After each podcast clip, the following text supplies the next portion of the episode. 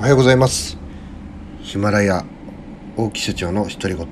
本日は8月の17日の月曜日、連休明け初日となります。今日というかね、今週からもう怒涛の1週間が始まります。私の、工事部門ですね、実際に施工とかメンテナンスとか、駐車場機器なんですけども、そちらの方はメーカーさんとちょっと連携を取ってですね、新たな機器の売り方ということで、18日明日からですね、もう早速営業が始まるなど、新たな動き、9月からの新たな動きに向けてですね、準備、先に走り出していくようなものも始まっていきますので、またね、気を引き締めてやっていきたいなというふうに思っております。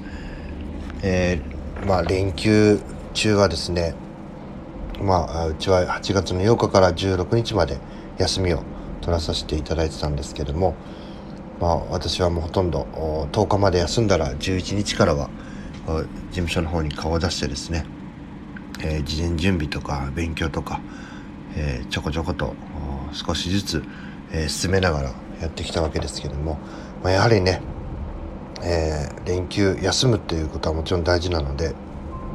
休みっていうのは取っていたんですけども、やはり怠けたり感覚が鈍くなったりっていうところでね、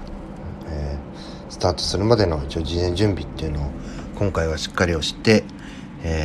なんていうんですかね、ボケーっとしたような状態で連休明けを迎えて、連休明けはね、一般の、会社の風習というかね、私が行ったところっていうのは、連休明けはちょっとね、のろのろと行って、でそういうのがね、1週間連休中の気持ちを引きつって、過ごして、また土日休んでね、また次の週から体慣らして本番みたいな、そういう、なんていうんですかね、自分からしてみたらあんまり良くない習慣というのをちょっとね払拭したいなというのもありましたんで、連休中も動いたり、頭を動かしたり、もちろんね、体も動かしたり、一緒にね、フルではないですけども、少し余力を持ったような状態で動かす、またね、そういうのが気持ちに余裕も出てね、新たないい発想を生んだりっていうのをしましたので、またね、こういうことを、よくね、上司にも言われたんですけども、毎日 100% で、動くんじゃなくて 80% で動き続けるということを目指せというふうに言われましたので、そんなことを意識してね、